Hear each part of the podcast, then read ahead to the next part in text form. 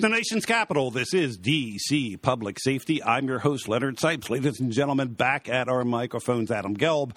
Adam is the director of the Public Safety for Performance Project at the Pew Charitable Trust. Uh, www.pewtrust with an S, T-R-U-S-T-S dot org slash public safety. Uh, Adam and Pew, if one of certainly one of the best organizations, if not the best, in terms of fundamental change within the criminal justice system, and that's today's show title fundamental change within the criminal justice system. Adam Gelb, welcome back to DC Public Safety. It's great to be with you again, Len. Adam, this is such an interesting topic because it is bubbling up all throughout the United States. Fundamental change in the criminal justice system. Pew has done a yeoman's job in terms of working with a wide variety of state and counties and cities to try to analyze their criminal justice system and to come up with ways to protect public safety but do things differently, correct? That's right. And Len, there are really two pieces of uh, knowledge that have driven a lot of this over time. There's a political dynamic that's been afoot in the country for a long time that said we should just be tough on crime and lock as many people up for as long as possible. But the extent to which there are two pieces of information that have driven this one is that the the notion that if you kept prisons growing, then you would keep crime shrinking, right? So if we just kept building more and more prisons and locking up more and more people for longer, then crime would fall. And the second has been that on an individual level, if we kept offenders behind bars longer, they would be less likely to reoffend when they got out. Those are the two sort of relationships that have underlay a lot of the policy in this area. And it turns out both of them are not true. And that research that we've done on a national level, many other, other organizations have as well, but also at the state level, has really shown that those are in fact myths, that you can reduce in crime and incarceration at the same time, and that keeping most offenders in for long periods of time actually doesn't do anything to reduce recidivism. It increased costs. It certainly increased punishment, and many offenders may be deserving of that. But longer lengths of stay do not equate to lower levels of recidivism. But one of the fundamental. So to, go ahead, Adam. Well, we start to see these numbers in the states, and it's been over five years now, Len, that states have been reducing crime and incarceration rates. That this ironclad relationship that a lot of people thought existed between rising imprisonment and falling crime uh, is is no longer the case.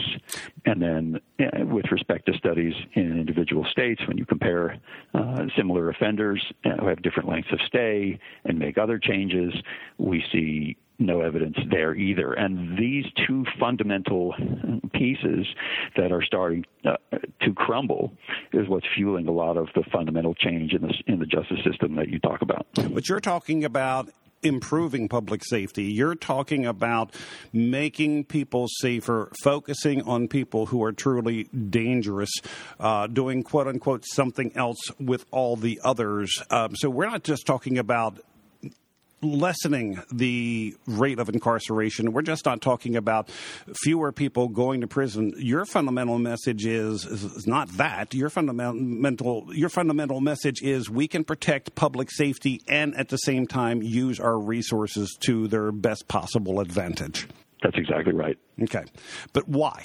So, what started all this? What started this discussion about we don't have to send everybody to prison? We don't have to send everybody to prison for the length of time that we've done in the past. Where did this conversation start? And why did it start? We really trace it back Len, to Texas. And you and I have talked about this a number of times that in 2007, the Texas legislature, and Rick Perry was governor, just said no to the corrections department's request to build another 14 to 17,000 prison beds over the over the coming five years. Now, this is the state Texas that uh, in 1987 had 50,000 people in prison and 20 years later had 150,000 mm-hmm. people in prison. And we're being asked in that legislative session to keep on that same path and to keep building. And there's an assumption out there, I think, Len, that, that a lot of what's happening in the criminal justice arena today and over the past few years has been driven by uh, need to save money and by budget concerns. And there's no question about that. You'd be naive to think that that doesn't play into it at all. But if you think back to 2006 when the plans in Texas were beginning to hatch and then into 2007, the economy was humming at that point. Uh, in fact, Lehman Brothers didn't uh, collapse till the fall of 2008, and the economic downturn started at that point. And so um, you had a situation in Texas where leadership just said no, we're not going to keep continuing on this path. Let's find some more cost effective things to do, even though they weren't under uh, the budget gun at the time. And as you can imagine, I mean, Texas is the very symbol of law and order in this country. Nobody believes that if Texas is going to do something on criminal justice, it is going to be soft on crime or soft on criminals. Mm-hmm. And so the fact that Texas did what it did in 2007 has resonated very loudly in capitals around the country. And more than any other single thing, I think has helped motivate this wave of reform that we're seeing. In my discussions with my counterparts throughout the country, I I think it's justifiable to say that every governor in the United States has had a conversation with every public safety secretary, director of corrections in the United States and the fundamental question is how can we bring down our expenditures? Because in many states, corrections is uh, the second largest expenditure uh, in their states, and I've seen in some states it's it's close to being the first or the largest expenditure. That every governor has had a conversation with every public safety secretary, basically saying how could we protect public safety and control our the amount of money going into corrections? Is that is that right or wrong? Well, I can't speak for all 50 states, but certainly there have been uh, over 30 states now that have enacted some type of comprehensive reforms, and, and those conversations in those states uh, have happened. And it's this Texas example where not only did they not build those prisons, but they put uh, hundreds of millions of dollars into various alternatives, the proverbial something else you mentioned a few minutes ago, mm-hmm. uh, various treatment and diversion options uh, on both the front and and the back end of the system, uh, and the results they've gotten, which include a dramatic reduction in parole revocations, include now. Uh, cumulative about three billion dollars in savings they count from not having to to build over what is now the past seven years, and most importantly, the crime rate in Texas falling right in tandem with the national average. So. Mm-hmm. Those kind of results uh, speak loudly to governors uh, and corrections directors across the country. And the conversation is just not Pew. I did want to point that out. I mean, I, I love Pew, and I think Pew is truly the leader in, in this, but it's the Department of Justice. It's lots of other agencies uh, at the national level who are joining together National Council of State Governments, uh, American Probation and Parole Association, many others are all coming together and pretty much basically saying that there's no way that the criminal justice system can continue as it's been. Uh, we can't afford it, or they're fundamentally opposed to it philosophically. But for whatever reason, this conversation has been going on since the recession, and Pew certainly has been at the forefront of it. But explain to me and explain to the audience what that means. You go in and work with the states to analyze their systems and take it from there. Sure, and I appreciate your kind words and pointing out the partnership that, that Pew does have with the Justice Department, Attorney General Lynch, uh, Assistant Attorney General Carol Mason, in particular the director of the Bureau of Justice Assistance, Denise O'Donnell. Uh, it really is an extraordinary public-private partnership. It's not just that in name, but that um, that we really couldn't be doing this kind of work and supporting the states in this way with, without the relative strengths that we have in our organizations and this partnership. And uh, what we what we do is uh, have conversations with leadership in these states and and assess the extent to which they are ready, willing, and able to tackle a a comprehensive analysis of their system and then act on the findings.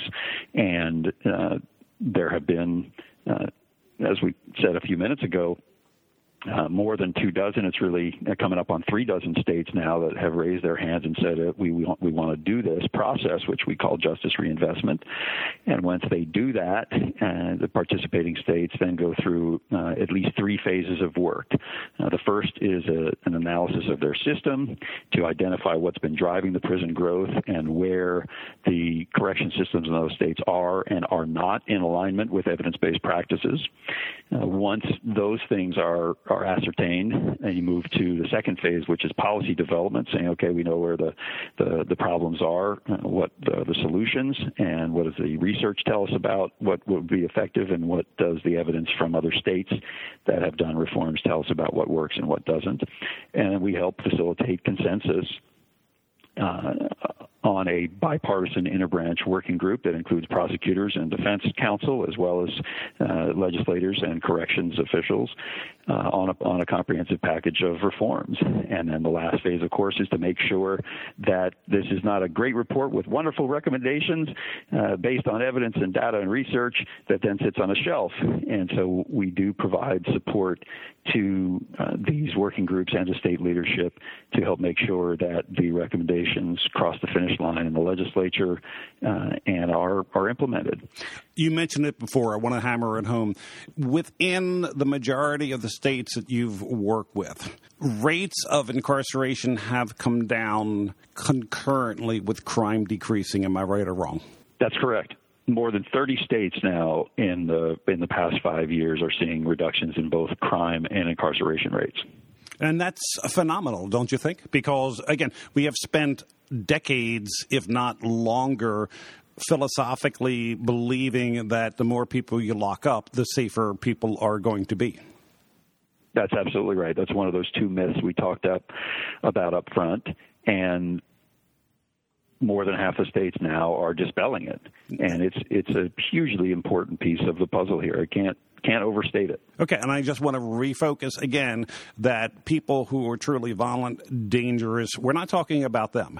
We're talking about quote unquote everybody else. People who clo- pose a clear and present danger to the public safety. Uh, we're not talking about um, doing anything else with them besides incarceration, but there that leaves literally, well, just lots of other people caught up in the criminal justice system that we can do alternatives, we can employ alternatives and do something else with them. Do I have that right? You do have that right, uh, though the conversation is changing. If you looked at, at what Texas did in the few, first few states that engaged in this process in 2007, 8, and 9, uh, you would see uh, uh, fewer reforms and reforms that were mostly focused on slowing the revolving door, mm-hmm. particularly responding differently to violations of probation and parole, and making sure that, that violations and violators are held accountable for those uh, violations through various means, whether it's curfew or community service uh, or short jail stays, but not through revocation back to a $29,000 a year taxpayer funded prison cell. Uh, that there were more effective, less expensive ways to deal with violators. If you look the last three years and the, re- the comprehensive reform packages that are placed, uh, that have been passed in Mississippi and in Utah and South Dakota and Georgia and, and North Carolina. Um, these are much more comprehensive packages that look at the front end of the system and particularly at property offenders and drug offenders, and in many cases change those laws directly up front to say certain offenders who we have been sending to prison shouldn't be going to prison at all in the first place.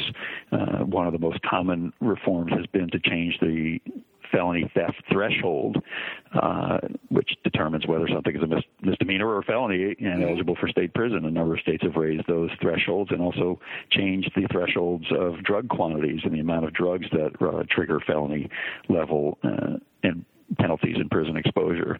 And so, uh, as that as this has happened, I think it's opened up the conversation. I mean, Len, you're probably aware that there's a group out there now called Cut 50, uh, and actually several groups which now have as their outright objective to cut the prison population in half over the next several years. Mm-hmm. And I don't think you would have seen that back in 2007. I don't think anybody uh, would have bothered trying to make that suggestion. Uh, it may be a big stretch at this point, but um, enough people think that uh, the problem is big enough and that the solutions are now uh, sort of exposed that we know what to, to do that we might uh, you know, that's worth it's a it's a goal that's worth talking about.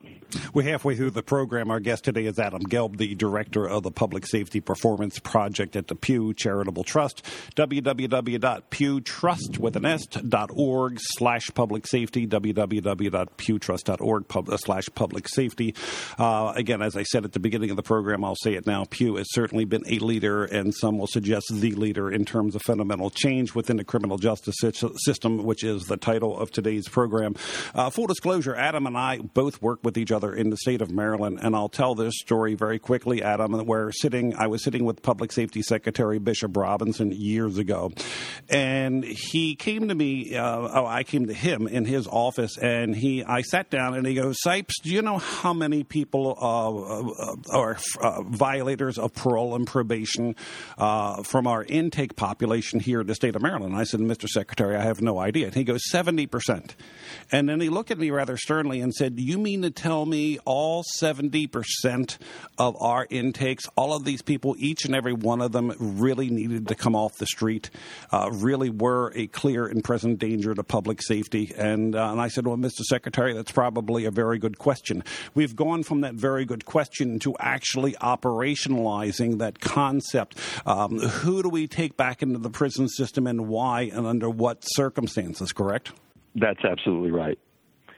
This has been the biggest area of reform. As I mentioned, states have been at it for quite long. I wish we had national data on this. If we did, I suspect it would show that uh, across the country, the percent of prison admissions uh, that are offenders from probation and parole being returned for technical violations has has dropped, and I and I'd hope that it has dropped fairly substantially.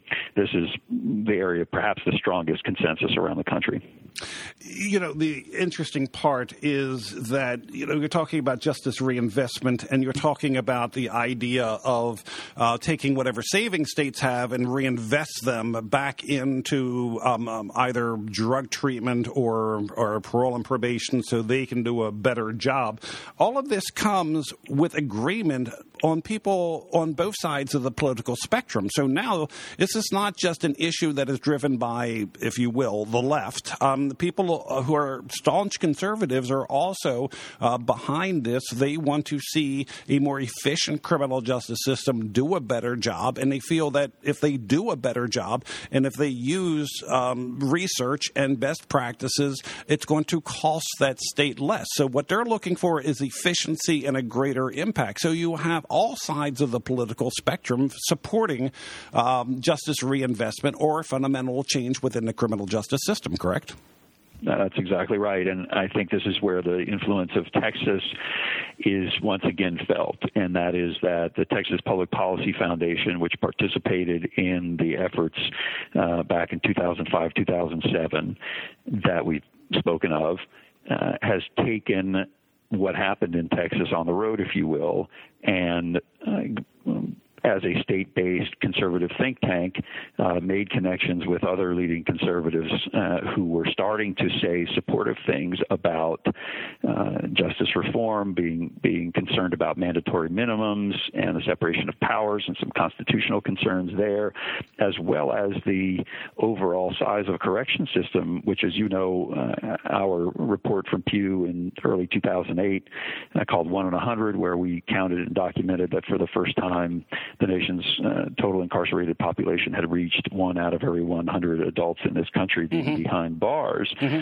that uh, that conservatives felt like that was not something that was consistent with principles of limited government, which is a separate concept of, of obviously from fiscal discipline but you have now uh, this or- organization called Right on Crime that pulls together people like Newt Gingrich and Grover Norquist and Richard Viguerie and Ken Cuccinelli and others who, for a variety of reasons and conservative principles that also include family preservation, and and and of course at its core public safety are saying there are more effective, less expensive ways for the government to secure the public safety. Okay, one of the things I want you to do at this, uh, at this time, Adam, is to paint a picture as to where we could be, where we should be within the next five or ten years.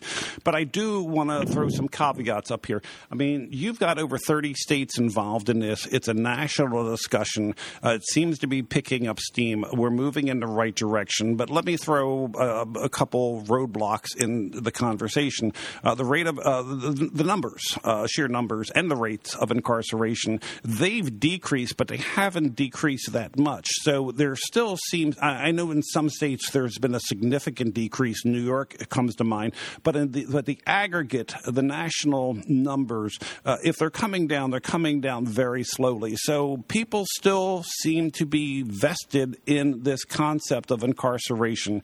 Um, and so there still seems to be a sense of, okay, we need to change it, but let's move very slowly. Uh, let's move very cautiously um, so, am I right or wrong? And is that a roadblock? Is it going to take a long period of time to do this?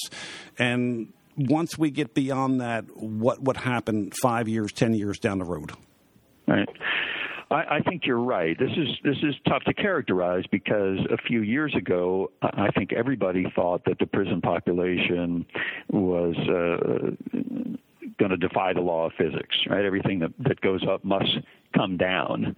And yet for 38 years in a row, the prison population went up. And mm-hmm. I, I, I don't know if anybody you would have asked in 2005, six or seven, are, are we going to see an actual uh, decrease in the prison population or the incarceration rate? And, and I don't know, think you would have many takers on that.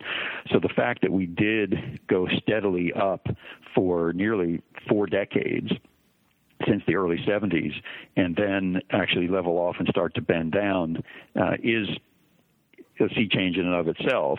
Uh, the one in a 100 from 2007 actually became one in 110 at the end of 2013, and I think when the Justice Department releases the the full uh, census from the end of 2014, I think we'll actually see it uh, down another couple of notches, so sort of a full 10% reduction in the nation's total incarceration rate. And that's nothing to sneeze at.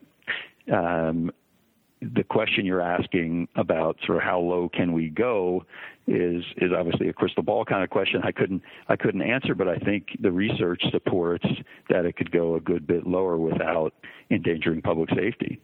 Veterans courts. I just did a program on veterans courts with the National Institute of Corrections, and I don't want to have a discussion about veterans courts, but that's one example of diverting people out of the criminal justice system drug courts, family courts, parole courts. Um, the idea of not everybody needs to go back. There are other mechanisms to, um, to use instead of putting people in prison or putting people back in prison, uh, reducing the sentences uh, for individuals individuals. We now have a case through the Federal Sentencing Commission that uh, 8,000 individuals came out of the federal prison system, approximately um, uh, 10% of their sentence early. At, I think it averaged out to about two years. And, and through their leaving um, uh, federal prisons, and I forget the total number, but I think it approaches 40,000. So you have these efforts throughout the country to shorten sentences, to provide alternatives, not to send people automatically back to prison, uh, and yet to hold individuals accountable with the Project Hope out of Hawaii, which is now being replicated in two states uh, through the Bureau of Justice Assistance. Uh, you know, pro- you know, providing arrest, um, and uh, every time the person does something wrong, and for very short prison um, uh, jail stays, one day, two days, three days, depending upon the circumstances, that seems to cut down on recidivism considerably and technical violations. So again, there's all sorts of different ways of approaching this that that I think think is building towards a critical mass, I want you to define what that critical mass could be. I wish I could, uh, but you're you're putting your finger on something that's very important here. And it goes to that second myth I, I mentioned up front, which is the lack of relationship between length of stay and recidivism. And Hawaii Hope which was started by a former federal prosecutor, became a, a judge in state court in Hawaii, uh, is is maybe the ultimate example of that. I mean, people who were doing long stints are now uh, recidivating less with the looking at a couple days uh, in jail. And so that kind of evidence is really starting to be produced and to make its way into policymakers' hands. And right, we, we just sort of politically speaking, then uh, that doesn't automatically produce change. Uh, and there still are plenty of people who think that the best way to reduce crime is to lock up people and to keep them there as long as possible. And I think the uh, couple things that are happening uh, across the country right now uh, do uh, suggest that uh, additional reform or deeper reform are going to become more difficult. And one is the uh, increase in the heroin problem and second is the reported increase in murders in some cities across the country and violent and violent crime beyond murders. So so we're, we're we're dealing with that issue as well. Yes, no doubt. That that is on these conversations. Now I think the uh, many of the commentators on this, and mostly the people who've been asked to weigh in on why is this happening? Why might we be seeing an increase in, in violent crime and murders in, in some cities across the country? Uh, most of them have pointed to uh, factors that have nothing to do with the corrections and, and sentencing uh, systems or reforms. Uh, they've talked, in fact, about the uh, increase in opioid addiction um, and heroin markets that have sprung up uh, around that. They've talked about many other factors. Uh, those who have talked about repeat offenders being responsible for this. And of course, repeat offenders are a, con- a, contributor to crime. That's why we have high revocation rates. Mm-hmm. But but at the same time, it's really important to note that the number of prison releases uh, last year, 2014, were down 15% from their peak in 2008. So it's not as if the numbers support at all a notion that some kind of big increase in offender releases has any connection whatsoever to do with a rise in the, in the actual crime rate. But what we have to do, we within the criminal justice system, we have to struggle through all of these issues, whether they be policy, whether they be philosophical, whether they be crime related issues. Uh, but this is not something that's going to go away. Fundamental change within the criminal justice system seems to be here and seem, and I'm, I'm guessing that it will grow because again, I'll go back to veterans courts uh, I know I'm cherry picking, uh, but you have a lot of people from the military, um, ex-military, and they end up uh, in the criminal justice system. They some end up in prison, and yet within the military community, within the veterans community, they flood that person in terms of mentorship. It's just not the criminal justice system. I've never seen so many mentors come out of the woodwork to help um, an individual brother or sister in arms when they've made a mistake or committed a crime and, and are caught up in the criminal criminal justice system. So these sort of things seem to be inevitable. Uh, I'm not quite sure they're going to stop. It's just a matter of providing best practices and guiding them in a way that uh, all people can agree upon. I think that's spot on, Len. 40 years ago, more than 40 years ago now, when we started down this prison building path as a nation, we quite frankly didn't know very much about what works to stop the revolving door. We didn't have an evidence base of, of effective practices of change offender behavior. Uh, now we do. Uh, we know that if we use risk needs assessments, we can figure out what levels to supervise people uh, at and what programs to put them in and match them to appropriate uh, treatments that, that will tackle their uh, criminal risk factors.